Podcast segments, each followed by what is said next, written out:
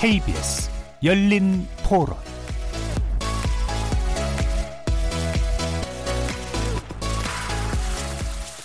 안녕하십니까? 케이비에스 열린토론 정준희입니다.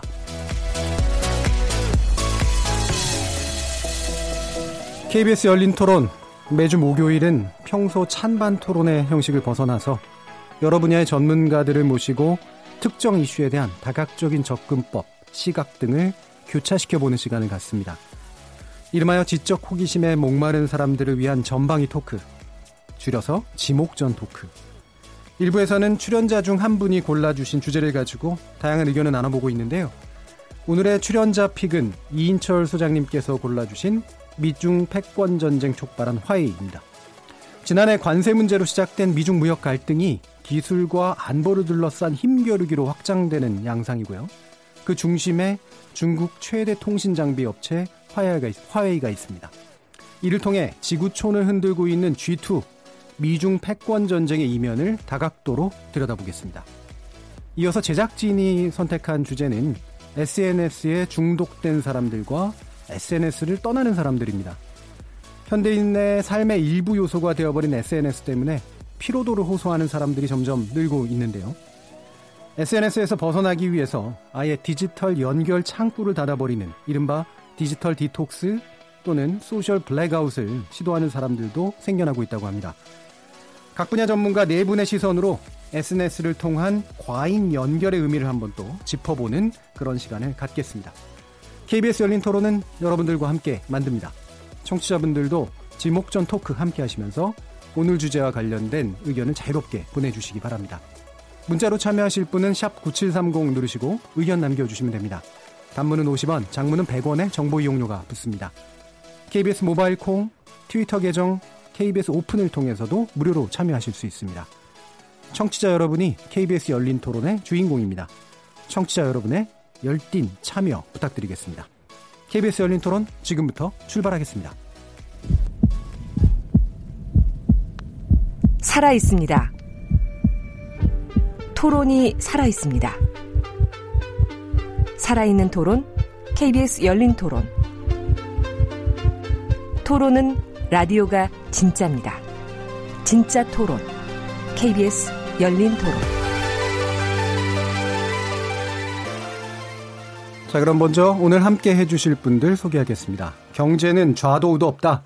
참 좋은 경제연구소 이인철 소장님 나오셨습니다. 안녕하세요. 이인철입니다. 자, 그리고 문화비평가 이택광 경희대 교수 나오셨습니다. 네, 반갑습니다. 이택광입니다. 나라를 걱정하는 과학자 이종필 건국대 교수 나오셨습니다. 안녕하세요. 이종필입니다. 자, 그리고 이제부터는 규정을 거부한다. 한국 여성 변호사의 손정혜 이사 나오셨습니다. 안녕하세요. 손정혜 변호사입니다. 자, 경제 전문가, 법률 전문가, 문화비평가, 그리고 물리학자까지 과연 각기 다른 전공과 개성을 가진 네 분의 출연자와 함께 만들어가는 지적 호기심에 목마른 사람들을 위한 전방위 토크, 줄여서 지목전 토크, 어떤 이야기들을 만들어갈까요? 오늘도 다양한 의견들 기대되는데요. 케이비에스 일 라디오 채널이 유튜브 영상으로도 생중계되고 있습니다. 유튜브에 들어가셔서 케이비에스 일 라디오를 검색하시면 지금 바로 저희들이 토론하는 모습 지켜보실 수 있습니다. 팟캐스트로도 들으실 수 있고요. 매일 새벽 한 시에 재방송도 됩니다. 자, 이렇게 함께할 방법 안내해드렸고요. 지목전 토크 출연자의 픽 지금부터 시작해보겠습니다. 케이비에스 열린토론. 미국하고 중국이 어떤 이렇게 경쟁 상대가 될 거라는 건 제가 대학교 때부터 이미 나왔던 이야기라서 이상할 건 아닌 것 같아요. 어느 일정 선상에서 자기들끼리 어떤 합의점을 찾게 될 거고, 사실 중국도 이번 기회를 통해서 뭐 갖게 된 이득이 분명히 많이 있을 겁니다. 그래서 하나의 과정이지 않을까 생각해요. 자기네들만 먼저 생각하는 것 같아요. 그건 뭐 서로 패권 다툼하는 것 같고, 큰 나라가 싸우면은 우리나라는 양쪽에 다 치이는 거 아니겠어요? 우리나라 경제를 어떻게 자력으로 살 수 있는 방법을 찾아야 되지 않겠어요? 진짜 무력이 아닌 것 뿐이지 현대 사회의 어떤 전쟁인 거죠. 지금은 좀 지저분하게 싸울지는 모르겠지만 이걸 약간 기회 삼아서 우리나라가 발전하는 계기로 만들 수 있지 않을까. 지금 미국이 추구하는 것도 그렇고 또 중국이 미국을 뛰어넘으려고 하는 그런 것도 있고, 크게 봐서는 미국이 웃을 것 같고요. 화웨이 쪽에는 뭐 우리가 미국 쪽 편을 들어야 되지 않겠어요. 궁극적으로는 이제 미국이 중국 시장을 개방하라는 건데, 그 중에서 이제 금융시장 쪽을 개방을 하라. 뭐 좋은 방 방향으로 하긴 하겠지만, 그래도 뭐 이제 우리나라 관망하는 자세를 유지하면서 양쪽을 보고 있어야죠. 네, 시민들의 의견도 한번 들어봤는데요. 어, 미국과 중국 이 거대 두 나라의 패권국, 패권을 지향하는 어떤 다툼이다라고 하는 것에 대해서는 많은 분들이 인지하고 계실 텐데 이 화웨이라고 하는 기업은 또 잘 모르시는 분들도 많을 것 같아요. 그래서 이게 왜 문제가 되고 있는지 이 소재를 선택해 주신 이인철 소장님께 간단한 설명 부탁드리겠습니다. 사실 너무 오래된 얘기인데 매일 새로운 얘기가 나오고 있어요. 예. 미국과 중국 간 힘겨루기가. 지난해 삼월 트럼프 대통령이 촉발한 미중 전쟁이었거든요. 단순히 한 지난 일 년을 거슬러 올라가 보면 올 초까지만 하더라도 관세 폭탄에 그치겠지. 예. 서로 뭐 수입품에 대해서 내 무역 적자 보존해라라는 이제 트럼프 대통령의 어떤 이 사업가적인 마인드가 많이 반영이 돼서 미국 보호주의 성격이 짙었는데 올해 들어서 성격이 약간 바뀌고 있어요. 그러니까 관세 폭탄이 아니라 앞서 말씀하셨던 것처럼 안보, 음. 무역, 지역 간 갈등, 어떤 신냉전 시대 패권 다툼. 예. 그러면서 이제는 거스를 수 없는 편가르기. 내 쪽에 줄 서라. 미국은 미국대로, 중국은 중국대로. 그러다 보니까 우리는 자의반, 타의반, 이제 대외 의존도가 굉장히 높은 경제 구조상 선택을 해야 되는 입장이거든요. 예. 어, 지금 보면 미국 편에 줄 서야 되나? 아니면 또 중국 편에 줄 서야 되나? 뭐 이런 고민의 시기여서 이게 뭐 그동안은 우리가 이제 유야무야, 아이고 뭐 넘어갔지만 그 시기가 점점 다가오고 있어요. 그래서 특히나 유월 말이 되면 이제 오사카에서 지 이십 정상회담이 열리고 거기서 미 중간 최고 정상간 회담을 마치고 난 이후에 트럼프 대통령이 방한을 하게 되면 분명히 또 압박을 할 소지가 높습니다. 그래서 앞에 이제 인터뷰에서도 여러 가지 의견이 나왔는데 이 솔로몬의 지혜를 좀 모아보자라고 해서 이 주제를 선택을 했고요. 그다음에 그러면 그 트럼프 대통령이 왜 화웨이만을 집중적으로 타겟으로 했을까? 예. 뭐 알리바바도 있고 중국의 뭐 텐센트라는 기업도 있고 굉장히 여러 가지 유명한 대외적으로 글로벌 굴지 기업이 많은데 화웨이는 상징성이 있습니다. 일단 화웨이는 글로벌 시장에서 오 세대 이동통신 장비 시장에서 일 위 업체고요. 예. 그리고 스마트폰 시장에서 우리나라 삼성전자에서 이 위 업체입니다. 그러다 보니까 어, 미국 입장에서는 아, 오 세대 이동통신 이건 차세대 미, 미래 먹거리인데 이 부분을 중국한테는 내주지 않겠다는 겁니다. 그래서 화웨이가 첫 번째 타겟이 돼서 지금 아마 어제 뉴스를 보시면 화웨이도 이게 지금 발발하면서 아유 그래 미국산 제품 안 쓰고 말지 뭐 부품 뭐 공급받는 거 안 쓰고 말지 나 견딜 수 있어 자체적으로 기술 개발할 거야 라고 처음에 맞서왔어요. 그런데 어제 뉴스에는 지금 물론 통신 장비와 스마트폰은 아닙니다만 지금 화웨이가 출시하려고 하고 있는 새로운 이제 신제품 노트북 출시를 연기하겠다. 예. 그 이유가 뭐냐? 노트북 하면 피씨에 들어가는 게 대부분 다 미국산 오에스. 그러니까 뭐 마이크로소프트의 운영체제 써야 되고요. 인텔 마이크로 프로세스 칩 써야 되고요. 이런 거거든요. 예. 그걸 빼고는 피씨 가동이 안 되잖아요. 예. 그러다 보니까 자연적으로 넘어가는 거였고 물론 뭐 화웨이가 이제 피씨나 노트북이 이제 주력 품목은 아니고 예. 통신 장비와 스마트폰이 주력이기 때문에 아직까지는 뭐 견딜만 하다라고 하는데 이게 장기화되면 화웨이는 주력 사업을 내국에서만 중국 시장에서만 팔 수밖에 없는 상황이거든요. 예. 그러다 보니까 이제 트럼프 대통령이 직접적으로 화웨이를 타겟으로 해서 그 계열사 육십팔 개와 거래하지 마. 거래하게 되면 세컨드리 보이콧. 다른 나라도 여지없이 보복할 거야. 이런 시그널에 대해서 우리가 논의해 볼 필요가 좀 있어 보입니다. 예. 이 화웨이가 뭐 말씀 주셨지만 뭐 노트북이나 뭐 휴대폰 같은 것도 있는데 결국은 이제 통신 장비 문제가 제일 크잖아요. 이 통신 장비라는 건 통신사들이 이제 써야 하는 장비이기 때문에 인프라를 구축하는 데 쓰이는 이제 이 장비인데 굳이 화웨이를 걸고 나선 거는 사실 이제 보안 문제가 명분이었던 것 같은데 이게 어떤 의미인가요?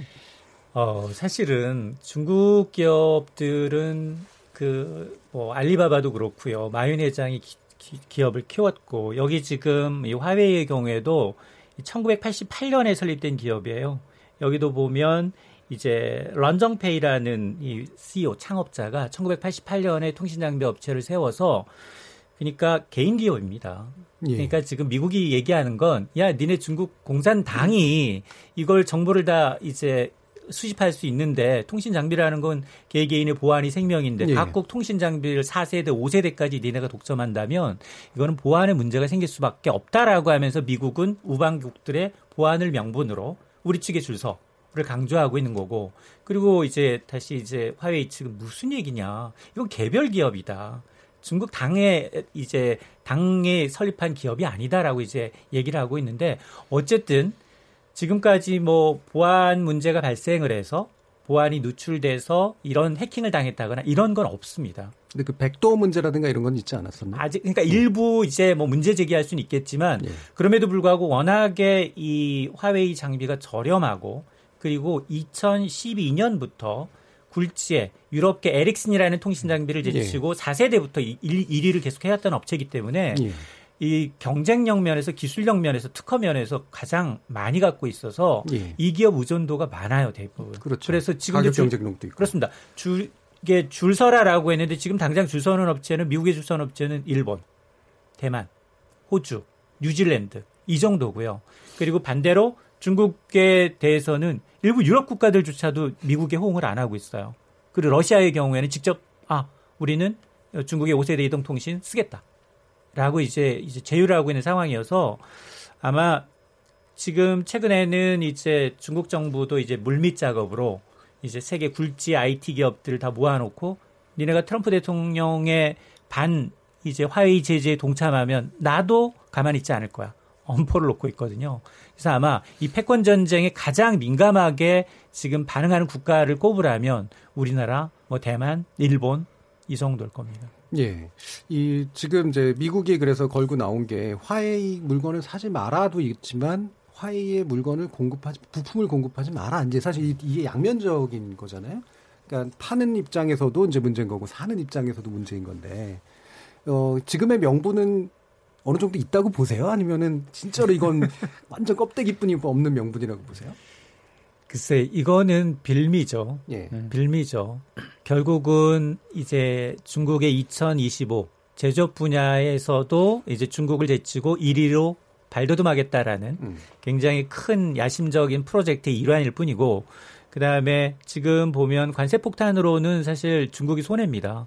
지난해 기준 일 년 정도 이렇게 무역전쟁이 시작이 됐는데 중국으로의 미국 수출은 줄었어요. 예. 천이백억 달러 정도. 그런데 오히려 중국의 대미 수출은 늘었어요. 음. 오천사백억 달러 가까이 됩니다.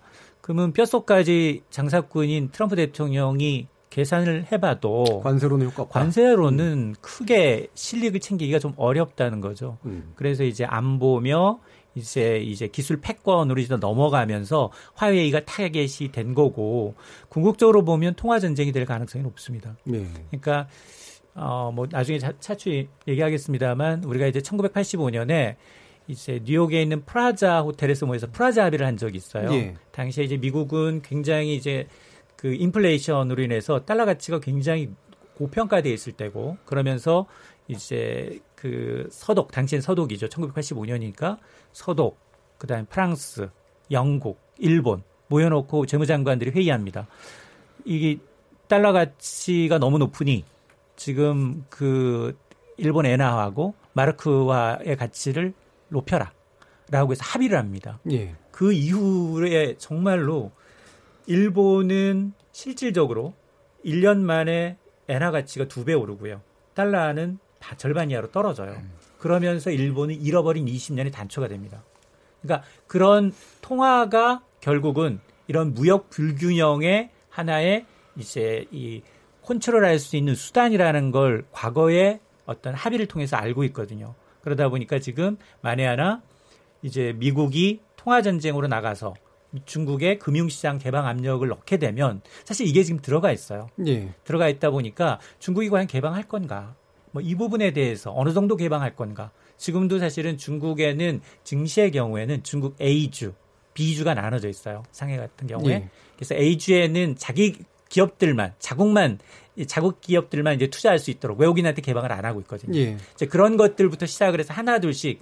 금융이라고 하면 미국이 가장 내세울 수 있는 게 서비스 산업이거든요. 제조업이 없잖아요. 공장이 있어서 물건을 만드는 것보다는 이제 플랫폼을 가지고서 사업하는 장사, 그리고 서비스업 장사다 보니까 이제 만에 하나 이제 중국의 금융시장이 열리면 정말 투기적인 월가 자본이 가서 오천억 달러 정도를 손익계산을 맞추는 데는 분명히 효과가 있다라고 생각하고 있을 것 같습니다. 예, 그 통화 전쟁 문제는 이제 결국은 이제 제일 강한 칼이니까 음. 뭐 좀 더 이제 좀 뒤에서 음. 필요하다면 얘기를 해보도록 하고, 다시 이제 화웨이 문제로 좀 돌아와서 어 지금 어쨌든 일 차로는 관세, 이 차로는 화웨이를 빌미로 한 아이티. 미중 전쟁이 예. 이제 벌어지고 있는 셈인데. 어, 여기 이제 일단 우리 기업, 우리나라 기업의 문제를 고민하지 않을 수밖에 없을 것 같아요. 어, 손정혜 변호사님 보시기에는 어떤 문제가 이, 있다고 생각되시나요? 굉장히 노골적으로 사실 우리나라 기업들을 압박하고 있는 상황이라고 보시면 될 것 같고요. 지난 사일 오일에 중국 정부가 아예 미국 정부의 요구에 따르지 말 것을 요구를 합니다. 예. 그러면서 지금 미국에서는 화웨이 블랙리스트를 만들겠다라고 얘기하지만 중국에서는 불신 리스트를 만들겠다고 이야기를 하고 있거든요. 이 불신 예.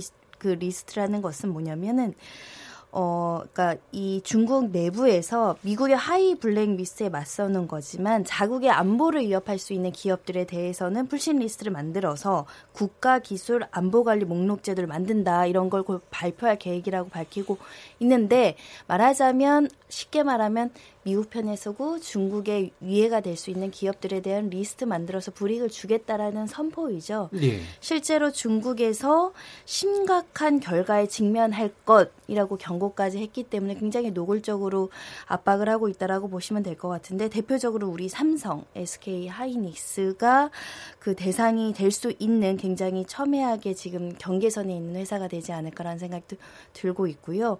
그러다 보니까 혹시 중국이 한국 기업들의 차후에 보복 조치를 했을 경우는 굉장히 심각한 결과를 가져올 것이다라는 이야기를 공고년이 하고 있습니다. 예.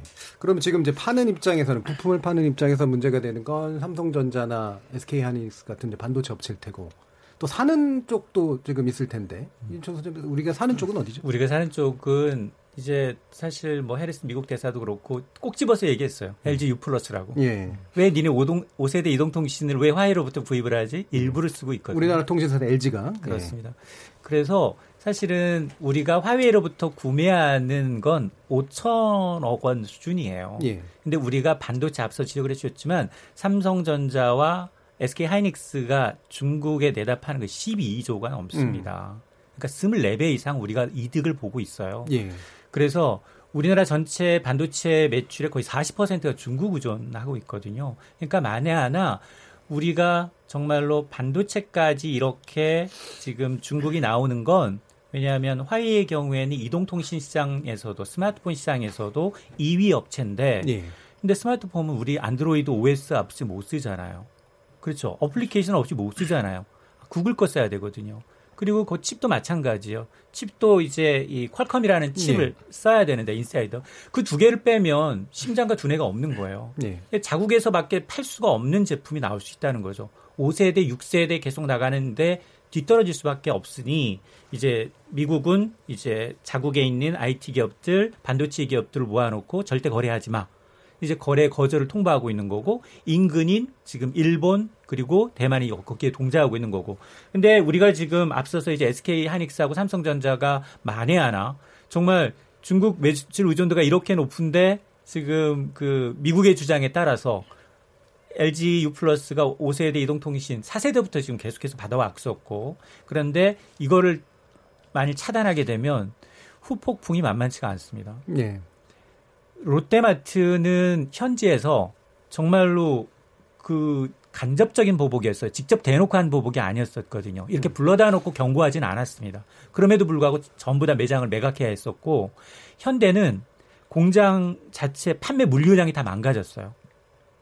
현대는 딜러를 다 빼, 빼가고, 그리고 중국, 미국이 얘기하는데 일정 부분 일리가 있는 게, 중국은 자국 기업에다가 굉장히 인센티브를 주고 외국 기업을 들여다 놓고 정말 인력 그리고 거기다가 기술만 빼내고 바로 버립니다. 예.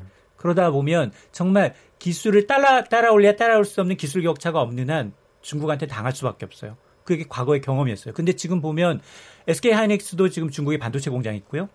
그리고 삼성도 반도체 공장이 있어요. 우시자 이런 데 반도체 공장을 갖고 있습니다. 그러니까 어느 한쪽의 말을 들어주기가 기업들조차도 어려운 상황이에요. 예. 그래서 하나 우리가 이득, 야, 반도체 지금 뭐 예를 들어서 마이크론이든 퀄컴이든 화웨이한테 칩을 제공하지 않으면 우리가 반사익 받는 거 아니야? 당연히. 화웨이는 우리한테 더 팔아달라고 요구하고 있어요. 예. 근데 미국 눈치 보느라고 그때 팔아야 되나? 지금도 매출 의존도가 높은데 이걸 고민하고 있는 겁니다. 예. 지금 이제 그러면 이제 미국 눈치를 보고 안 팔아도 생기는 손해가 있고, 그렇죠. 이제 중국 눈치를 봐서 팔, 팔면 일정한 이익이 있지만, 그럼 다른 손해는 어떤 게 있을까요? 어떤 중국한테요? 예. 아, 중국하고 만약에 계속 거래를, 계속 한다면. 거래를 할 경우, 예. 이제 아마 유월 말에 트럼프 대통령이 오겠죠. 예. 그때는 더 그 청구서의 내용이 더 디테일해지겠죠. 음. 지금 엘지 유 플러스를 타겟으로 해서 얘기를 했지만, 일단 중국 정부 당국이 우리나라 삼성전자, 에스케이하이닉스를 불러다가 얘네 트럼프 대통령의 말 따르지 마라고 얘기를 한 걸 알고 있단 말이에요. 예. 그럼 트럼프 대통령이 반응을 안 하겠습니까? 음. 거기에 한 후속 대책을 내내겠죠. 그럼 줄서 안보를 엮을 겁니다. 예. 안보를 엮게 되면 우리는 약자예요. 그러니까 한미 동맹에서 나와서는 여러 가지 문제들, 그렇습니다. 그다음에 뭐 이제 비핵화에 관련된 이제 북미 협상에 관련된 음. 문제 이런 게 다 네. 이제 걸려 있겠죠. 네. 그, 그 부분은 좀 뒤에 좀 얘기해 보고, 이게 중국이 그러면 뭔가 보복할 수단들이 이제 미국에 대해서 뭐 일정하게 얘기가 되고 있는 것 같은데, 보니까 희토류 관련된 얘기들이 나와요. 이종필 교수님, 이 희토류가 뭐죠? 어, 이게 말 그대로 어, 땅에 묻혀 있는 희귀한 원소들인데요. 예. 희토. 주, 예. 네. 주기율표에 보면은 신기한 흙이네. 예. 주기율표 이렇게 세로줄이 있잖아요. 세로줄. 예. 세로줄 이제 왼쪽에서 세 번째 줄 이제 예. 삼 족이라고 하는데, 거기에 그 네 번째 칸, 다섯 번째 칸에 있는 게 이제 스칸디움, 이트륨이 있고, 그 아래쪽에 보면은 이제 란탄 계열이라고 한 열다섯 개 원소가 쫙 예. 몰려 있어요. 그게 이제 오십칠 번 란탄음부터 칠십 번 루테튬까지인데, 예. 그렇게 열다섯 개에다가 이제 스칸디움, 이트륨까지 해서 열일곱 개 원소를, 어, 이거를 이제 희토류라고 해요. 어, 이게, 여기 있는 원소들 보면은 이게 대부분, 그러니까 상당수가 그 스웨덴의 그 이테르비라는 지역에서 발견된 원소들이 많아요. 아, 그래요? 원래 그래서, 처음 발견된 건? 네네네. 음. 그래서 거기 이제 그 칠십 번 이터뷴, 뭐 삼십구 번 이트륨, 육십오 번 터뷴, 육십팔 번 어뷴, 이런 게 전부 다 이테르비에서 온 그 예. 어원들이거든요. 근데 이게 그, 왜 이게 지금 중요해졌냐 하면은, 이 얘네 그 특성상 화학적 성질이 그 강한 자기장을 만드는데, 강한 자석을 만드는데 이게 좀 그 효과적입니다. 얘네들이. 예. 그래서 뭐 이제 육십사 번 가돌리늄 같은 경우에도 이게 자성이 좋아서, 예를 들면 이제 엠알아이 같은 거 이거 예. 이제 찍을 때, 네, 요거 예. 하면은 이제 암 뭐 추적하고 이런데 예. 이제 상당히 좀 유용하고요. 그리고 자석이 또 필요한 게 이제 전기 자동차 같은데 모터 같은 거 예. 이런 데도 지금 얘네들이 이제 잘 쓰이고 있고, 발전기 뭐 이런 데도 네, 그 다음에 이제 뭐 레이저나 뭐 발광체 이런 데도 예. 지금 뭐 원소들이 들어가고 있어요. 그러니까 예. 지금 반도체에도 들어가고, 그러니까 우리가 뭐 그냥 뭉뚱그려서 사 차 산업혁명 음. 뭐 거기 이제 필요한 첨단 기술에 필요한 여러 가지 이제 그 뭐 부품이나 뭐 예. 이런 데 이제 들어가는 소재로 희토류가 많이 사용돼서 어. 여기에 대한 지금 의존도들이 이제 높아지고 있는데, 문제는 중국이 이제 전 세계 희토류의 한 구십오 퍼센트 정도 예. 생산하고 있대요. 음. 근데 이 희토류 중에도 이제 무거운 애들이 있고 좀 가벼운 애들이 있는데, 무거운 중희토류. 예. 요 광상이 중국 남부 쪽에만 이렇게 있답니다. 예. 다른 데서는 없고. 다른 데는 거의 없고. 음. 그 다음에 이제 가벼운 희토류 음. 광상은 전 세계 좀 이렇게 좀 흩어져 있긴 한데. 예. 그런데 또 중국이 이제 축복을 받은 게 음. 중국에 있는 것만 이렇게 좀 지표에 가깝대요. 예, 좀 그러면은 음. 가성비가 높은 거죠. 이제 예. 채굴 비용이 낮아지고, 요게 이제 내몽골 쪽에 있는 그 이제 바위노보라고 우리말로 배구낙박이라는 그런 광상인데, 예. 어, 이 되게 이제 유명한 광상인가 보더라고요. 예. 그러니까 이제 이런 거를 가지고 있으니까 이제 중국이 구십오 퍼센트 정도고, 북한이 지하선 많잖아요. 예. 이제 북한 주장으로는 희토류가 자기네 한 뭐 세계 사 위 정도 매장량 있다 이렇게 예. 주장은 하는데, 일본도 이제 그 예전에 희토류 전쟁 중국하고 해서 백기를 내린 적 있잖아요. 예. 그 뒤로 이제 희토류가 좀 발견이 됐는데, 문제는 뭐냐면 이제 결국 가성비죠. 예. 이게 채굴하는 데 비용이 얼마나 드느냐. 그리고 환경오염 문제도 꽤 있다고. 예, 예, 요거 이제 그 채굴할 때 그 주변의 환경오염도 좀 심각해져가지고 예. 뭐 그런 것까지 다 따지면은 뭐 그러니까 이게 지금 얼마나 묻혀 있는가 요거만 가지고는 좀 따지기 힘든. 예. 어쨌든 그러니까 이 분야에 네. 있어서는 그러니까 첨단 산업을 할 때 굉장히 중요한데 결국은 중국이 꽉 찔 수밖에 없는. 네, 그래도 아마 뭐 그런다고 해서 이제 대체적인 시각이 그런다고 이게 미국에게 장기적으로 큰 타격이 될까? 예. 라는 시각이 많더라고요. 예. 뭐 일시적으로는 문제가 되셨겠지만 음. 이게 뭐 미국에서도 지금 이제 희토류 수입을 다변화하고 뭐 미국에도 예. 전혀 없는 게 아니고 이제 가성비 이런 게 문제니까 예, 예. 결국에는 네. 음, 캘려면 캘 수도 있고 네. 그러니까.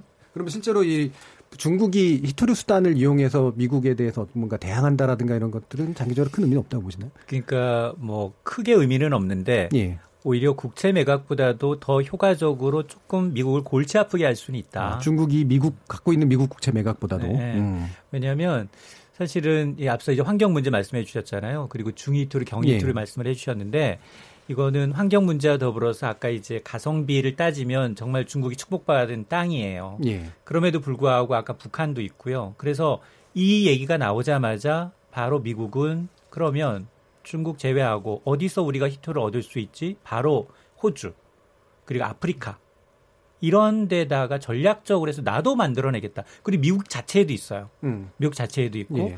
그러니까 그런 이제 약간 부가적으로 가격 단가가 오르고 환경오염이라는 물질이 나온다 하더라도 부산물이 나온다 하더라도 전혀 불가능한 건 아니라는 겁니다. 그렇죠. 네. 그러니까 가격에 문제가 있는 거지 예, 예. 단가에 문제가 있는 거지 그러니까 치명적이긴 예. 않지만 그러나 부산물 때문에 과거보다도 훨씬 더 많은 비용을 들여야 된다는 측면은 있지만 그러나 이제 지금 당장 이제 생산해내는 건 구십 퍼센트 이상, 거기다가 수입의 팔십 퍼센트를 중국에 의존했었기 때문에 단기적으로는 충격을 받을 수 있습니다. 예. 그런데 중장기적으로 보면 과거에 이제 일본과의 이제 경험했던 일본이 완전 굴복했던 수준으로 가기엔 음. 좀 어려운 측면이 예. 있다. 효과적인 수단이긴 하지만 네. 이 결정적인 수단이 될 수는 없다라고 하는 게 대체적인 의견이신 것 같은데.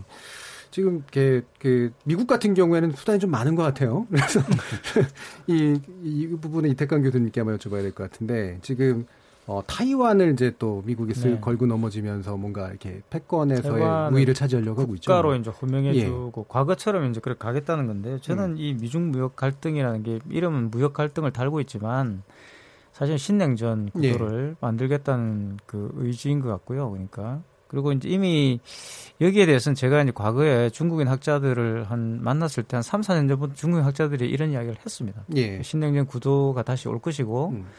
거기에 대한 대비를 해야 한다 이런 이야기를 이미 했고 어, 근데 저는 상당히 이제 어, 의문시스러운 게 어, 시, 냉전이 과거에, 과거에 가능했던 이유는 어, 미국이 자유주의적 국제주의를 나는 어떤 그렇죠. 스탠스를 취했기 때문이거든요. 예. 그러니까 리버럴 인터내셔널리즘이라고 그러는데 예. 윌슨으로부터 시작되는 명분도 있었어요. 음. 그런데 이제 지금 같은 경우는 미국의 이 신냉전 구도는 사실 미국의 고립주의로 가는 구도이기 때문에 예. 저는 과연 이게 음. 미국에 득이 될까라는 것은 저는 상당히 회의적인 사람이고 예. 어, 기본적으로 중국도 그렇게 만만하지는 저는 않다고 봅니다. 왜냐하면 예. 중국은 아프리카와 남미 같은 기존에 있던 그 냉전 시대에 구축해 놓은 중국과의 그 동맹 관계들이 있고요. 지금 또 러시아와의 동맹 관계를 또 강화하고 있기 때문에 신냉전으로 갔을 때 과거 같은 그런 동등한 대립 구도가 만들어질까 저는 상당히 회의적이에요. 다만 이제 지금까지 말씀하신 것처럼 이게 어, 한국 같은 곳에 상당히 이제 곤란함을 던질 수가 있죠. 예. 이거는 이제 형식적으로는 정치적인 것은 아니지만 결국 우리에게 경제적인 어떤 악영향을 미칠 가능성이 크고 예전에는 그래도 예를 들어 자유주의적 국제주의에 줄을 서면 떨어지는 게 있었잖아요. 예. 그죠? 근데 이제는 줄을 서봤자 떨어질 게 별로 없고 우리에게. 예. 그랬을 경우 그렇다고 진중의 입장으로 돌아설 수도 지금 없고 굉장히 이게 저도 답이 안 나오더라고요. 며칠 생각해보면 답이 안 나오는데 그래서 사실 그 미국이 사실 그, 자유, 그 자유주의적 국제주의에서 강력한 힘을 발휘할 수 있었던 게 훌륭한 제조업을 갖고도 있었지만 또 동시에 시장의 역할도 해줬잖아요, 그죠?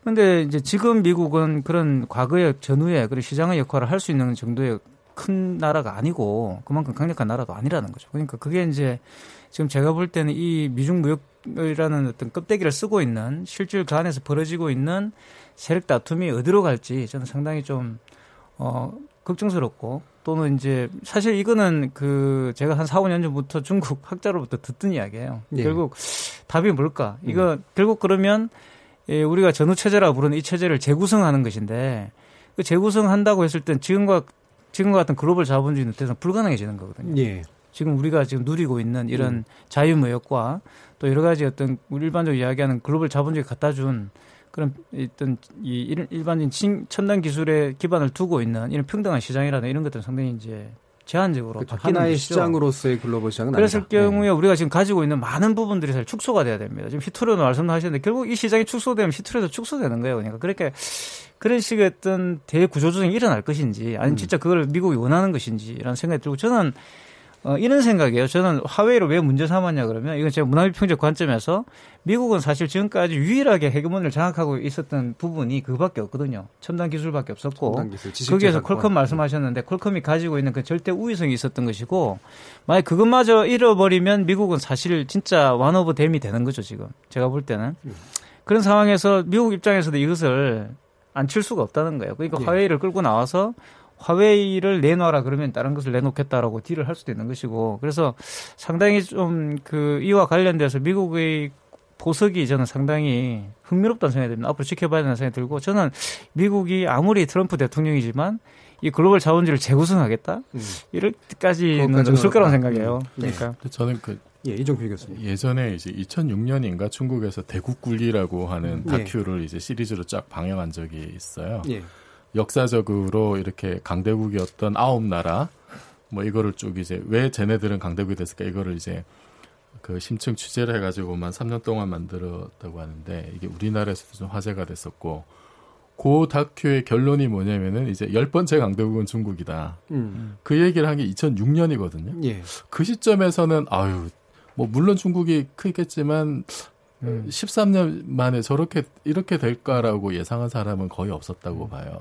그때부터 사실은 중국이 이런 야심이 있었고 그게 지금 이제 드러난 게 뭐 이제 제조 중국 제조 이천이십오라든지 지금 시진핑이 하고 있는 일대일로라든지 그러니까 중국이 다시 그 덩샤오핑의 이제 도광양의 이 말에서부터 뭔가 이렇게 내적으로 힘을 기르면서 스스로 이제 그 제국주의가 되려는 어떤 그런 준비들을 해온 게 아니냐. 그러면은 필연적으로 이거는 그 미국과 충돌할 수밖에 없는 어떻게 보면 그게 언제가 되었든지 간에 좀 그, 그런 필연성이 저는 좀 있었다라고 생각이 되고요. 근데 이거를 지금 대처하는 미국의 방식, 예를 들어서 오바마 같은 경우는 상당히 좀 점잖고 얌전하게 음. 좀 대처를 했던 것 같은데 그 와중에 한 번도 문제는 전략적 인내라는 말로 좀 포기를 했었던 것 같고. 예. 근데 트럼프는 당선되자마자 뭘 했냐면은 대만 총통한테 전화를 했었거든요.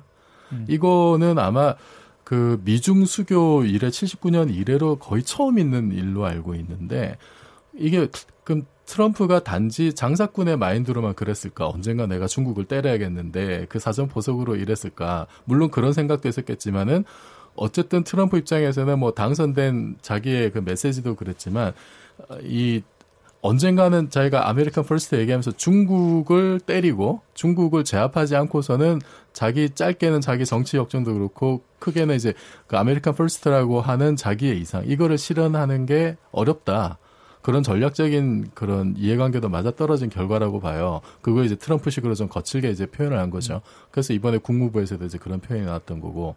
그래서 저는 좀, 어, 그런 큰 흐름에서 좀 필연적인 충돌이지 않을까. 그리고 여기서 특히 이제 그 파이브지가 문제가 됐던 게 이거는 이게 이제 실시간으로 이게 그 타임렉 없이 통신이 되는 거기 때문에 특히 지금 첨단 군사적인 군, 군사 신경망을 깐다고 생각을 해보면은 예를 들어서 뭐 무인 전투기나 이런 것들이 이제 뭐 실제 전장에 나갔을 때 굉장히 중요한 사실은 그 군사력의 핵심을 이루는 네. 게 될 수가 있거든요. 그래서 이거는 어 이게 단지 이게 하나의 계기일 뿐만 아니라 이거는 어떻게 보면은 가장 중요한 포인트일 수도 있다. 중요한 전쟁터죠. 네네네. 저도 그런 생각이 들어요. 어, 그래서 네. 이거는 첨예하게 정말로 양보할 수 없는 음. 어, 양보할 수 없는 언젠가는 부딪혀야 되는데 이게 지금 파이브지라는 정말로 양보할 수 없는 부분에서 부딪힌 게 아닌가 하는 생각이 듭니다. 예. 그래서 지금 이제 미국이 얼마나 효과적으로 이 전략 적으로 싸우고 있는지 또는 중국이 그거에 대응할 무기가 또 얼마나 있는지에 대해서도 물론 판단이 필요하긴 하지만 지금 필요한 건 이제 한국이에요. 이게 지금 남한산성이 다시 진짜, 생각이 나는 그런 네, 상황인데 진짜 남한산성입니다. 이게 역사가 지금 계속 반복되는 네. 것 같아요. 그냥 뭐 미국에 줄 서자 이렇게 편하게 얘기할 수도 없고 그렇다고 또 중국에 대한 자존심이 또 한국은 굉장히 강해서 예, 또 전통적인 또 관계가 또 이렇게까지 좋은 건 아니기 때문에 또 게다가 지금 북미 문제가 걸려있는 그러니까 비핵화 문제가 걸려있는 상태에서 어떻게 해야 된다고 보십니까 여러분들? 지금 대한민국의 예, 전략성, 모호성, 뭐, 뭐 외교력 부재다 뭐 이런 얘기하고 있는데요. 외교력 부재가 아니라 어떤 것도 하지 않는 것이 이 사태를 잘 지켜내는 게 아닌가. 모호성이 답이 아닐까라는 생각도 들고요. 예. 그 계속 모호함이 이제 양쪽에서 훨씬 더 많은 푸시가 오겠죠. 음. 끝까지 버티는 한국인의 저력이 필요합니다. 끝까지 모호하게 버티는. 네. 어떻게 하면 모호하게 저는, 버틸 수 있을까요? 저는 북, 그, 네. 북한과의 관계가 우리들에게 굉장히 중요할 거라고 저는 생각을 해요. 그러니까 많은 분들이 반대로 생각할 수도 있는데 저는 이제 이런 생각이에요. 그러니까 왜 트럼프가 북미 회담을 저렇게까지 집착을 하고 오늘도 나와서 그 따뜻한 편지를 받았다고 흔들었지 않습니까? 그죠? 예. 그게 진짜 김정은 편지인지 아닌지 우리가 어떻게 알겠어요? 그냥 뭐 집에 있는 술을 들고 가서 준다는 건지 우리는 모릅니다. 그러니까 읽어준 적이 없으니까. 그런데 굉장히 사적인 편지를 받았다면서 계속 이제 미, 미국과 북한의 좋은 관계를 이야기하잖아요. 그거는 사실 중국에 대한 신호예요. 예. 나는 북한을 이렇게 컨트롤하고 있다라는 것이고, 그래서 저는 그것은 미중 무역 관계가 굉장히 악화된다고 해가지고 북미 관계에 영향을 줄 것이다라는 것은 조금 저는 다르게 보는 거죠. 예. 역설적으로 트럼프는 그럴수록 점점 더 북한에 대해 집착할 것이고 음. 북한과의 관계 개선에 나설 것이라고 저는 봐요. 그러니까 예. 대만, 북한, 남한을 같이 끼고 중국을 압박하는 것만큼 훌륭한 외교 전술은 없기 때문에 그래서 저는 트럼프가 북한을 포기하지 않을 거라고 봅니다. 그래서 그 문제는 걱정할 필요 없고 오히려 저는 역설적으로 먹고 사는 문제가 음. 영향을 줄 가능성이 크다고 저는 생각하죠. 음. 오히려 비핵화 문제는 사실은 예. 트럼프 외교, 네. 오히려 외교적 문제는 음, 음. 우리가 순순하게 그렇게 그런 예. 옷을 따라가 주면 저는 된다고 생각해요. 예. 많은 부분에서. 알겠습니다. 뭐 이 부분도 여러 가지 또 시각들이 필요할 텐데요. 어, 지금까지 또 우리 토크가 진행되는 동안 청취자 여러분들께서 보내주신 의견도 한번 들어보겠습니다. 송아랑 문자캐스터. 안녕하십니까. 문자캐스터 송아랑입니다. 미중 패권 전쟁 촉발한 화웨이란 주제로 청취자 여러분이 보내주신 문자 소개해드리겠습니다. 콩아이디 리버공사일사님. 사드 이후 최고의 위험한 상황이라고 생각합니다. 가뜩이나 국내 경제 상황이 안 좋은데 만약 중국이든 미국이든 그들이 실력 행사를 한다면 생각만 해도 끔찍합니다. 우리 외교부 제대로 된 대안을 준비해야 한다고 봅니다. 콩아이디 팔오팔팔님. 미국과 등지면 한국의 삼성, 하이닉스는 망합니다. 중국이 미국과 싸워 누가 이길지 곰곰이 생각들 해보세요. 그러면 답이 보일 겁니다. 이 사태는 이념으로 접근할 문제가 아니라고 봅니다. 한미 동맹 때문도 아니고 실리 문제로 접근해야 합니다. 지금 미국과 중국은 전쟁을 시작한 겁니다.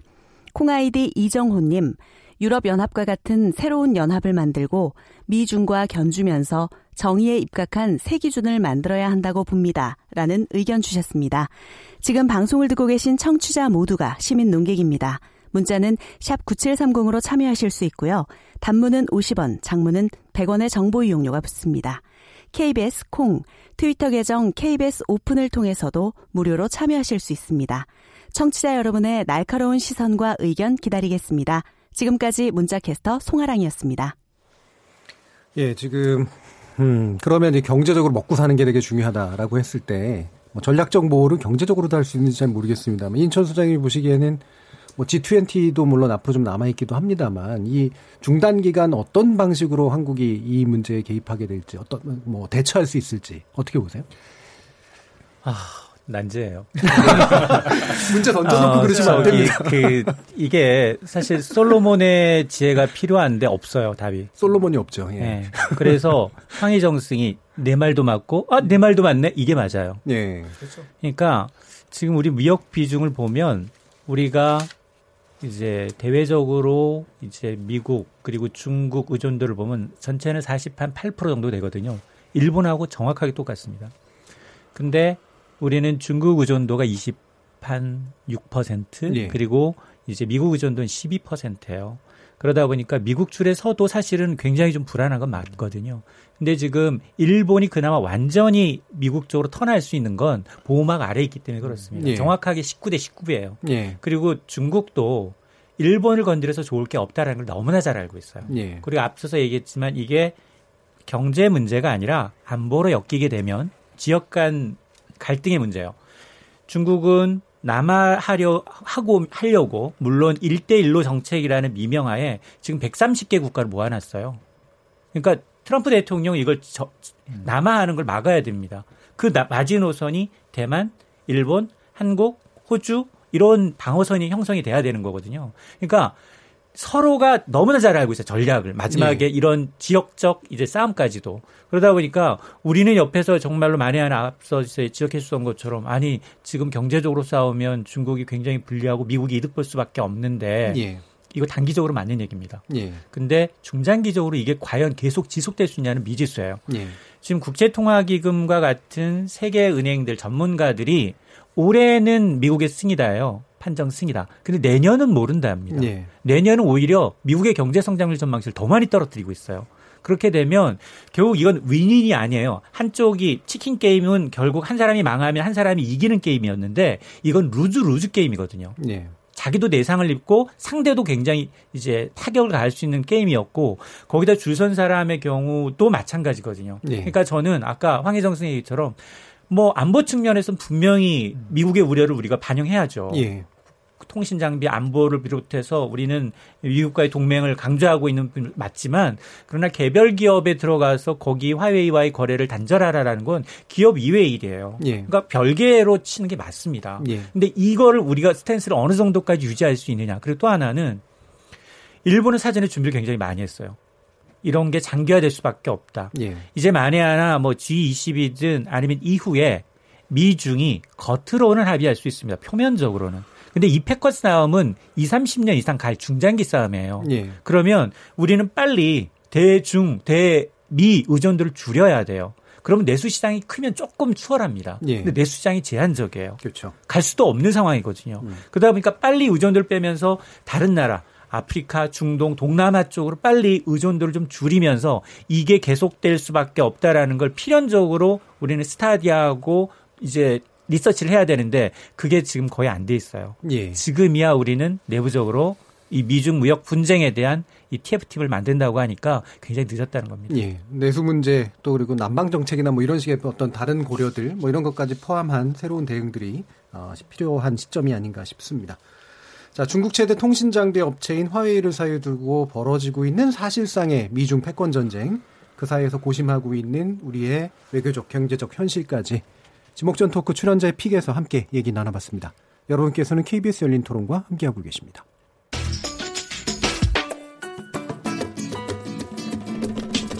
묻는다, 듣는다, 통한다. 케이비에스 열린 토론. 듣고 계신 청취자 여러분 감사드립니다. 들으면서 답답한 부분은 없으신가요? 궁금한 점은요?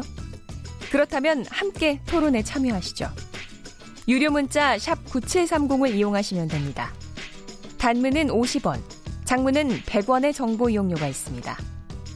스마트폰 어플리케이션 케이비에스 모바일 콩을 통해서도 무료로 참여하실 수 있습니다. 케이비에스 열린 토론은 언제나 열려 있습니다. 듣고 계신 케이비에스 열린 토론은 매일 밤 한 시에 재방송됩니다. 정보 검색하는 게 이제 그게 중독 수준이지. 항상 짬짬이 다 눌러보니까 문자 온 숫자 그거는 이제 살려놓고는 못 있어요. 무조건 이제 확인을. 그 애기들 다 전화기 손에서 이렇게 장난감처럼 본능적으로 걔네들도 그걸 갖고 놀더라고. 난 그거 굉장히 큰 문제라고. 애들이 문제가 아니라 어른들의 문제예요. 육 학년이요. 그냥 뭐 친구들이랑 대화할 때 뭐 이렇게 멀리 있으면은 친구들이랑 얘기할 수 있으니까 좀 편한 그럼 앱 같은 거예요. 내가 예정했던 시간보다 더 많이 할 때가 있더라고요. 그러니까 예를 들어서 한 이십 분 정도만 할까? 그랬는데 검색을 타고 타고 타다 보니까 뭐 두 시간 정도 흘렀을 때 이럴 때 이제 좀 어 이거 좀 어, 조심해야겠다 이런 생각은 하죠. 인생을 살아가는 패러다임이 바뀌었기 때문에 완전 블랙아웃은 어려울 것 같아요. 스스로에게 절제심을 키워주는 게 최고예요. 스스로 절제심을 키워주는 게 최고다라는 말까지 들었습니다. 두 번째 지목전 토크 시작해보죠. 지적 호기심에 목마른 사람들을 위한 전방위 토크. 두 번째 주제는 에스엔에스에 중독된 사람들과 에스엔에스를 떠나는 사람들입니다. 참 좋은 경제연구소 이인철 소장, 문화비평가 이택광 경희대 교수, 물리학자이신 이종필 건국대 상호교양대 교수, 그리고 한국 여성 변호사의 이사이신 손정혜 변호사 네 분과 함께하고 있습니다. 자, 그러면 에스엔에스, 뭐 사회관계망 서비스라고 부르기도 하고요. 특히 에스엔에스란 말은 우리가 유난히 좀 많이 쓰는 편이긴 한데 뭐 되게 사실 포괄하는 범위는 사람마다 또 되게 다르게 보기도 하는데 어쨌든 서로 연결하기 위한 디지털 관계 서비스라고 볼 수 있는 어떻게들 쓰고 계십니까? 이종필 교수님. 어, 저는 옛날에 그 트위터를 하다가 이제는 페북으로 넘어와서 예. 연동은 돼 있습니다만 주로 이제 페이스북을 애용하고 있습니다. 예. 아주 예. 잘 쓰고 있습니다. 예. 잘만 쓰고 계시나요? 남들도 잘 보나요? 남들도 잘 보죠. 예. 네. 음, 그렇게 외로운 사이트. 네, 제가 그 아직 싱글이다 보니까. 연령대가 있어요. 연령대가. 제가 아직 싱글, 싱글이다 보니까 예. 사실은 그 좀 그런 혼자 사는 사람들은. 예. 그 이렇게 세상과 연결돼 있다는 느낌. 예. 어, 그게 되게 중요하거든요. 예. 예. 그래서 어, 굉장히 저는 뭐. 생활 필수품? 예, 네, 그렇게 생각을 음, 합니다. 그럼 연령대를 유난히 강조하신 이택광 교수님은 어떻게? 아니, 그건 제 생각이 아니라 통계가 그렇게 나와 있는데요. 예. 그러니까 사십, 오십 대가 주로 페이스북을 많이 쓰고 예. 이제 조금 더 연령대가 어릴 경우에 트위터나 예. 인스타그램을 많이 쓴다라고 지금 어, 나이대대로 변하신 거고요. 네, 근데 이제 이 두 개가 약간 안 맞는 게 뭐냐 그럼 유튜브죠. 예. 유튜브는 오십 대 이상과 십 대, 이십 대 초반이 쓰는 게 거의 비슷해요. 그렇죠. 예. 오히려 이십, 삼십 대가 적게 쓰고 예. 그렇게 되어 있는데 저는 이제 처음에 트위터를 하다가 페이스북은 주로 외국 친구들하고 교류하는 그런 걸로 쓰다가 최근에 인스타그램을 많이 쓰는 것 같아요. 제가. 아, 그러세요? 거꾸로 가고 계시네. 인스타그램을 많이 쓰게 된 것 같아요. 젊으시네. 젊어지신 거 아니에요? 올리실 사진이나 뭐 이런 게 많으신 거 아니, 이제 네. 텍스트를 쓰기가 귀찮아서. 아, 귀찮아서. 그러니까 약간 예. 페이스북에 한... 갑자기 제가 너무 많이 이렇게 포스팅을 하시는 분들은 이렇게 안 보게 되더라고요. 예. 눈도 잘 안 보이거든요. 좀 단순하게 이미지 위주로 가진다. 일단, 일단 그러니까 글이 잘 안 읽혀요. 예. 눈이 아니 글을 많이 안 쓰면 돼요. 뭘 아니, 그렇게 길게 쓰시려고? 남이 길게 쓰시는 분이 많이 있잖아요. 페이스북에. 예. 제가 네. 그분들을 그렇죠. 또 친구를 안 맺을 수가 없으니까 맺어놓으면은 뭐 안 읽으면 되죠. 쓰시더라고요. 거의 컬럼을 쓰시는 분들 계세요. 아, 그래서 제가 그냥 간단하게 그냥 인스타그램은 뭐 텍스트를 안 올려도 되니까. 예. 눈도 안 필요하고 좋더라고요. 음. 혹시 뭐 인스타그램에 뭐 야한 사진 보러 들어가시고 이런 건 아니신 거죠? 어, 그런 거는 저한테 잘 안 뜨던데. 아, 그렇군요. 음. 그게 또 보는 사람한테 뜹니다. 자, 그러면 연령대상 가장 그 점륜 축에 속하시는 손영, 손번의 선생님은 어떻게 쓰시나요? 제가 그 에스엔에스는 상대 좀, 좀 덜하는 게 원래 예. 페북을 되게 애용하다가 음. 페북을 이용한 건 우리 가족 사진, 애기 사진 올리는 용도로 친한 친구들하고 음. 근데 갈수록 친구 신청이 많아지더라고요. 그렇죠. 막 수천 명이 되니까 되게 부담스럽더라고요. 내 일상을 공유하는 것이. 그래서 탈퇴를 했어요. 음. 사진이 아까웠는데 탈퇴를 하고 지금은 거의 이제 글을 안 쓰고 지금 음. 아까 이종필 음. 교수님 태북하신다 해서 들어가 봤더니 네. 글을 쫙 읽었더니 어떤 분이 이제 금방 읽어요. 금방 알겠죠. 네. 네. 네. 어, 그래서 일단 약간 개인정보에 대한 약간 그런 뭐. 오픈에 대한 두려움이 있어서 예. 예전에 페북에서 너무 많이 나한테 공격 댓글을 쓰시는 막 지나치게 음, 그렇죠. 비난하는 네, 사람들이 있어요. 약간 정치적으로 네. 편향됐거나 예, 제가 예. 어떤 방송에서 예. 본인 의견과 달았을 때 안 보면 모르겠는데 이렇게 보이잖아요. 보다 네. 보면 기분 나쁜 글 되게 많더라고요. 그래서 음. 이제 페북은 좀 자제하고 차단하면 되잖아요. 아니 근데 그것도 유쾌한 일이 아니니까 굳이 그렇죠. 뭐 또 네. 그걸 삭제하고 차단하고 말싸움하고 음. 이런 것도 이제 뭐 그렇고 한 번은 가족이랑 여행 간 것도 투집을 잡으시더라고요. 음. 어쩌라고 그렇게 인스타를 잘... 인스타그램을 하긴 하는데 어, 인스타그램은 이제 뭐 공연 가거나 문화생활하거나 그렇죠. 사람들 만나는 사진 종종 올리고 있습니다. 예. 어, 근데 그... 굉장히 이거를 탈퇴해놓고 제가 그 다음에 다시 페북을 가입을 했거든요. 왜냐하면 그걸 통해서만 지인들과 연락하고 지인들이 어떻게 사는지 알 수 네. 있는데 완전 탈퇴하니까 굉장히 서운하더라고요. 음. 다시 가입했어요. 네, 블랙아웃이 안 되셨군요. 네네, 다시 가입했어요. 이인철 소장님은 아무것도 안 쓰시나요? 네, 저는 음. 전부 다 블랙아웃. 어, 사실은 페이스북, 인스타그램, 그 다음에 뭐 트윗을 전혀 안 하는데요. 예. 사실 계기가 있었어요. 예. 그 그런 것들이 등장하기 이전이었죠. 꽤 오래 전에 이제 그 프로그램을 하는 중에 이제 우리 이 댓글이었죠. 댓글에 음. 악플이 달린 거예요. 예. 그 굉장히 좀... 방송 많이 하시는데 재미가 없다. 음. 아, 이래서 충격을 받았어요. 음. 그래서 예. 야, 이 경제는 재미있으라고 할 수가 아, 재미있게 할 수 있는 방법이 있을까? 음. 이러면서 충격도 받고 그 다음에 이거를 어떻게 좀 발전의 계기를 삼아야지 하면서 이제 나름대로 이제 뭐 유머러스 해야 되나? 경제를? 뭐 이런 식으로 굉장히 무거운 소식이긴 한데 숫자를 전하고 이런 것들. 고민하는 시기는 됐는데 그다음부터는 에스엔에스 생기면서부터 저는 아예 다 차단을 했고 왜냐하면 좀 이게 사실은 어떤 과시가 좀 지나치게 되면 어디 여행 간 사진을 올리거나 그러면 내 정보를 모든 사람들한테 다 오픈하는 꼴이 되더라고요. 그리고 예. 범죄 타깃이 돼요. 그렇죠. 몇 월, 며칠부터 이 사람은 해외에 나가 있다라는 음. 게 이제 오히려 범죄 타깃이 될 수 있다라는 걸 너무나 많이 방송에서 제가 경제 소식을 전하면서 전하, 전해봐서 그러니까 저는 에스엔에스를 전부 다 차단했어요. 단지 이제 뭐 카톡이나 이런 거는 이제 방송 작가분들과 음. 어떤 의사소통의 수단으로 예. 수단으로 하는데 저는 예, 좋아요나 이, 재미없다고 쓴 분 그분 누구신데 소장님에게 이런 큰 상처 그 정도 댓글은 저는 상처받지 않아요. 그 정도는 아니에요. 어, 아유, 저, 저도 뭐, 뭐 이런 건 저도 온갖 욕 많이 들어와가지고 어떤 욕 뭐. 들으셨어요? 교수가 뭐 이런 거겠지. 네. 뭐, 뭐 잡아 죽여버리겠다 이런 어, 그런 것도 있었고요. 예. 네. 어, 그럴 아유, 일을 하, 뭐 혹시 뭐 왜 그랬는지는. 뭐 이제 정치의 견해가 다른 아, 견해가 달라서 예, 그런 그렇죠. 경우도 있고 또 음. 예, 좀 스토킹 비슷하게 집요하게 또 이제 음. 그렇게 하는 경우도 있었고 괴롭히는 경우도 있었고 예, 예. 음. 저는 과거에 예, 조국 민정수석이 저인 줄 알고 저한테 아. 계속 악플을 보내시는 분이 계셨어요. 왜 그렇죠? 어떻게 안 닮았는데 저도 그렇게 가까이 닮아가지 않은데요. 안 닮았는데 네. 단지 뭐 출신이 부산이라는 거?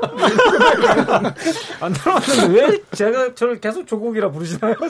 예, 그 뭐죠? 그 미국의 흑인 영화 배우 중에 미국 흑인 대통령이라고 불리는 분 있잖아요. 그분이 넬슨 만델라, 덴젤 워싱턴, 아, 덴젤 워싱턴 말고 또 한 분. 예, 근데 그분이 이제 트위터에다 그걸 날린 적이 있어요. 그 저기 모건 프리먼?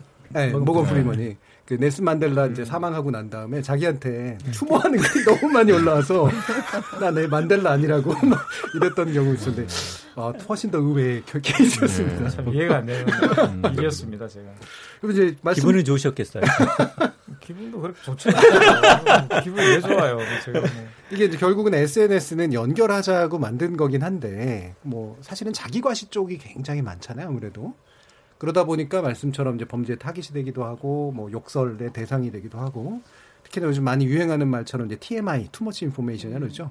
너무 많은 정보를 남에게 알려주고, 아까도 이제 이택광 교수님이 너무 길게 써서 싫다라고 하는 것도 좀 있었고, 이게 이런 뭔가 노출증과, 그 다음에, 뭐랄까요, 거기에 대한 여러 가지 관심에 관련된 것들, 훔쳐보기, 이런 게 이제 결합되어 있는 이 상태, 뭐, 주변에서 보시기에 이런 것들이 어떤 사회적인 함의나, 뭐, 문제들을 안고 있다고 보시나요?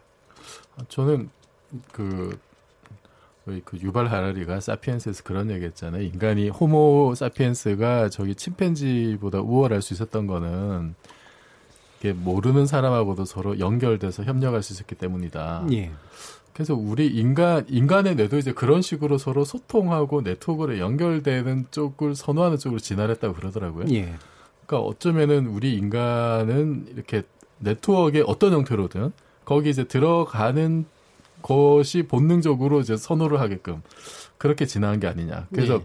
뭐 인간은 사회적 재관계의 총체다라는 말도 저는 생물학적으로 따지면은 뭐 그런 의미도 저는 있다고 그렇죠. 봐요. 진화적 그러니까, 누적이 있겠죠. 네, 네. 혼자서는 이렇게 도저히 살 수 없는 사람들과의 관계 속에서 자기 의미를 찾아갈 수밖에 없는 그런 뭐 우리 인간으로서의 숙명이 저는 분명히 있다고 봐요. 네. 그리고 뭐 여러 가지 이제 측면이 있을 텐데 뭐 이제 과시를 위해서 들어간다 그러지만 저 같은 경우는 에스엔에스 왜 하냐면은 이게 어디 징징댈 데가 없어요. 저 혼자 힘들면 어디 예. 징징대야 되잖아요. 예, 예. 저희 단톡방은 아, 네. 그럼 어릴 때는 이제 뭐, 뭐 엄마한테 징징댈 수가 있는데 예. 다 큰 어른이 혼자 사니까 그럴 수도 없고 근데 음. 이제 페북에서 저를 이제 좀 이렇게 생각해 주시는 분들한테는 음. 이제 징징대도 되니까 편하게. 예. 어, 저는 이제 그렇게 씁니다만, 이제 읽는 사람들은 좀 피곤할 수도 있겠죠. 예. 근데 또 하나는 그런 게 있는 것 같아요. 그, 자기 과시욕이 이제 어떤 식으로 또 드러나냐면은, 현실에서는 권력 구조나 사회적 지위나 음. 이런 게 이제 뭐 또 정해져 있는데, 그것이 극복되는 게 쉽지가 않잖아요. 음. 그런데 에스엔에스 세상에서는 그 현실의 권력 관계나 사회적 지위나 이런 것이 좀 다른 식으로 작동할 수가 있는 거거든요. 거기서는 예를 들어서, 그, 뭐, 이제, 팔로우 수가 많다라든지, 뭐, 이제, 좋아요를 많이 누른다든지, 뭐, 리트윗을 많이 해준다든지, 그러면 그 자체가 에스엔에스에서는 권력이 되는 세상이잖아요. 예.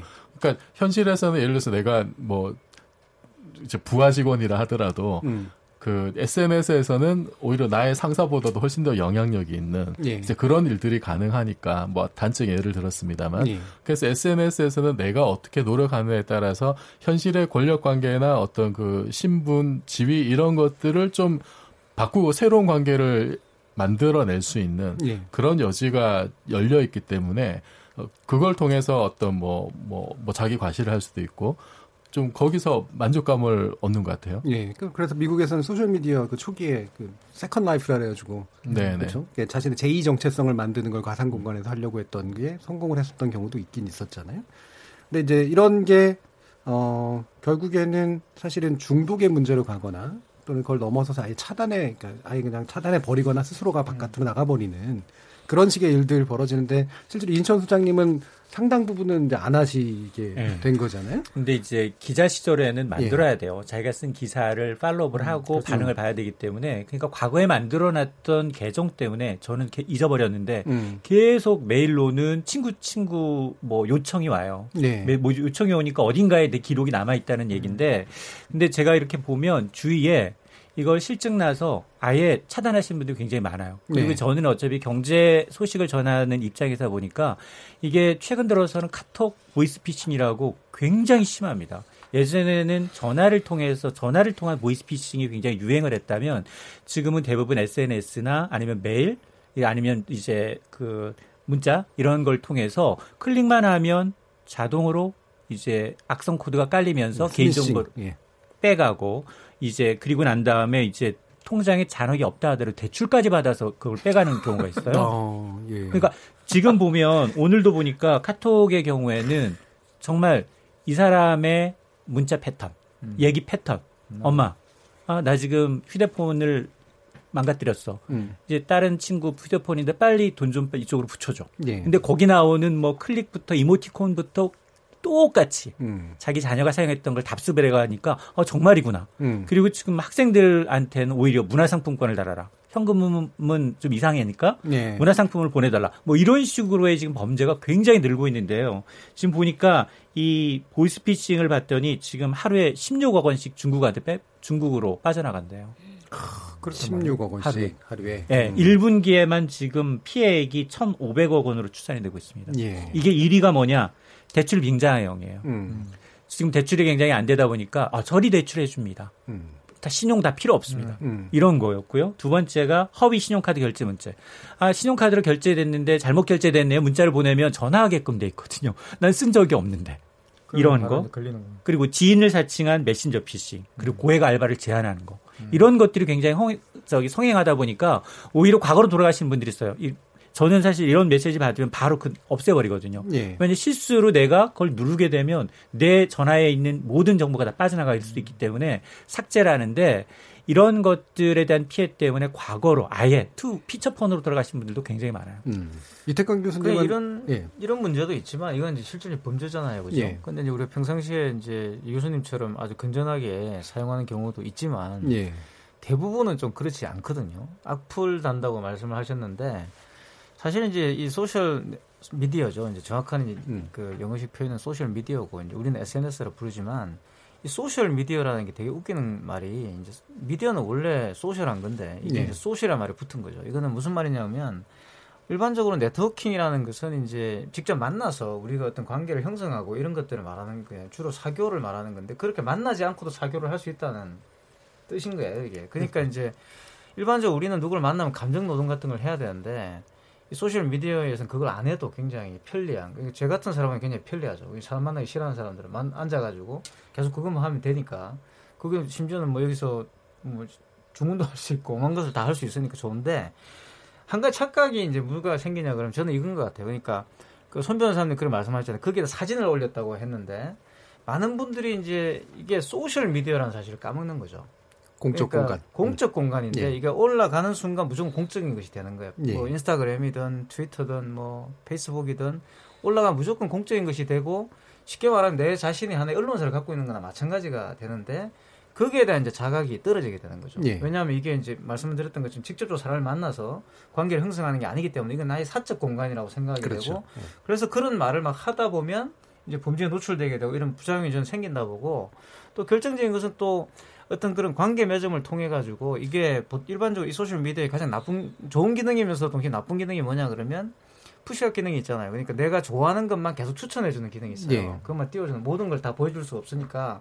그러니까 이 소셜 미디어는 실질적으로 공론이 아닌 거죠. 네. 그러니까 어떤 내가 좋아하는 이야기들만 계속 듣게 되고 그것만 계속 이야기하게 되고 그런 사람들만 계속 접촉하게 되는 그런 문제가 발생하는 것이고, 그리고 오히려 확증 편향이 더 강해지는 경향들이 생기는 겁니다. 그래서 이제 악플을 달게 되는 거죠. 왜냐하면 그분은 그게 달 때는 분명히 자기 나름대로의 어떤 정의감, 분노 이런 걸 가지고 남에게 피해를 입힐 수가 있는 것이거든요. 그래야지만 사실 내가 내가 남을 배려하게 되면, 남을 어떤 나와 같은 사람으로 생각하게 되면 그런 악플 달 수가 없어요. 근데 이제 일단 그 사람을 타자화하고 나와는 관계없는 사람이라고 만들 수 있는 그 근거가 어디냐면 바로 자기들끼리의 그런 또래의 어떤 그런 친화성인 거거든요. 그게 소셜미디어가 조장하는 측면들이 있죠. 그래서 이런 부분들이 말씀하셨던 중독과 결합을 하게 되면 상당히 이제 조금 위험한 수준이 이제 될 수가 있는 것이고, 그러면 결국 남의 이야기를 듣지 않는, 그러니까 사회가 오히려 붕괴하는 그런 일이 벌어지게 되는 거죠. 그렇죠. 공적 영역하고 사적 영역의 경계도 무너지고,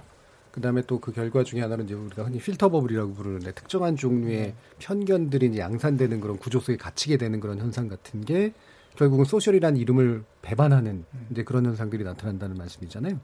그 손 변호사님 같은 경우에는 이런 식의 뭔가 부작용 같은 거를 느끼셨다.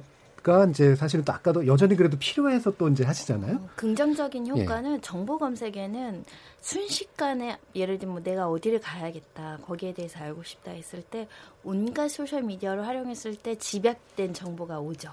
예. 그러다 보니까 그거는 굉장히 도움이 될 수 있을 것 같고, 부작용 이제 많이들 말씀하셨으니까 범죄의 피해가 된 적도 있어요. 예. 그 소셜 미디어를 통해서 여러 가지 이제 뭐 음란성 사진이나 이런 것들 와서 고소한 사건도 있었는데, 음. 그러니까 장점과 단점이 다 있어서 완전히 벗어나기는 소장님처럼 쉽지 않다라는 생각도 들고요.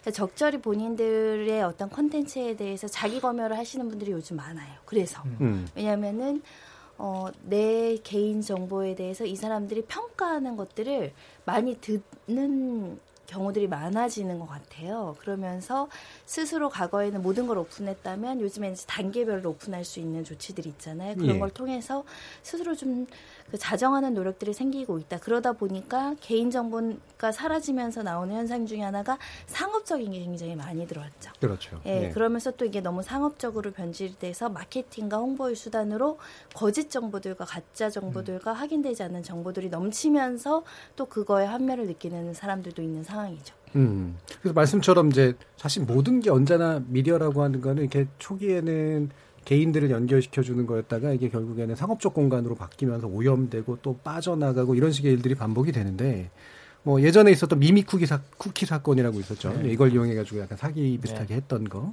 또 최근에 이제 호박즙 곰팡이 논란이라서 인블리 사건이라고 또 부르는데 네. 자, 이런 이제 에스엔에스가 결국은 상업적으로 오염되고 허위 광고나 실제로 되게 그릇된 정보들이 유통되는 그런 공간이 되어버리는 것.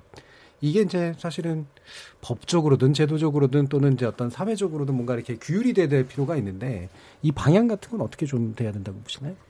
요즘에 그 인플리 사건으로 예. 그 소셜미디어에서 인플루언서들이 물건을 판매하고 수익을 창출하는 것에 대해서 굉장히 소비자들이 깐깐하게 요즘에는 문제 있다라고 지적하고 있거든요. 그래서 어, 국회의원들도 전자상거래법이나 통신판매업 일단 등록 안 하고 하시는 네. 분들도 많아서 이 부분에 대한 세무구조라든가 법률 개정하겠다라는 입장도 나오고 있고, 실제로 피해 접수들이 좀 있다라고 해요. 네. 에스엔에스를 통한 상거래에 대해서 주의가 많이 필요하다. 음. 그리고 그에 대한 제도적 뒷받침도 좀 필요하다. 그리고 그 어, 단순히 그냥 공동구매 형식으로 과거에 많이 팔았었거든요.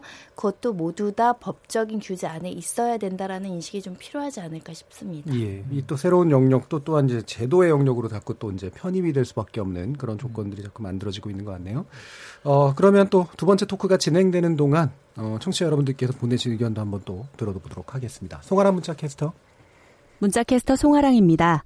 에스엔에스에 중독된 사람들과 에스엔에스를 떠나는 사람들에 대해 청취자 여러분이 보내주신 문자 소개해드리겠습니다. 유튜브로 의견 주신 김현숙 청취자분. 에스엔에스 세상으로 가다 보니 요즘은 그렇게 표현하더라고요. 말을 잘하는 분들은 손으로 말한다고 말이죠. 우리 아이들이 제가 잔소리하면 엄마 손을 꽁꽁 묶어놔야 해라고 했어요. 콩아이디 칠사구팔 님. 에스엔에스 중독으로 인해서 정신적 피로감도 있겠지만 수면 부족이나 불면증, 시력 저하, 거북목, 어깨 통증 등 다양한 부작용이 나타나는 것 같습니다. 에스엔에스로 인해 사람들은 나만 행복하지 않다는 생각을 하고 다른 사람들은 다 누리고 사는데 왜 나만 못 누리나 하는 불만과 원망이 생겨 삶의 질 또한 떨어지게, 떨어지는 게 아닌가 싶어요. 콩아이디 호우시절님, 이택광 교수님, 조국 수석하고 분명 외모는 안 닮았습니다. 하지만 방송에서 말씀하시는 거 듣고 있으면 귀에 쏙쏙 들어오고 이 교수님의 지적에 감탄하게 됩니다. 용기를 가지세요. 이 교수님 화이팅이라는 의견 주셨습니다. 유튜브로 의견 주신 유형걸 청취자분.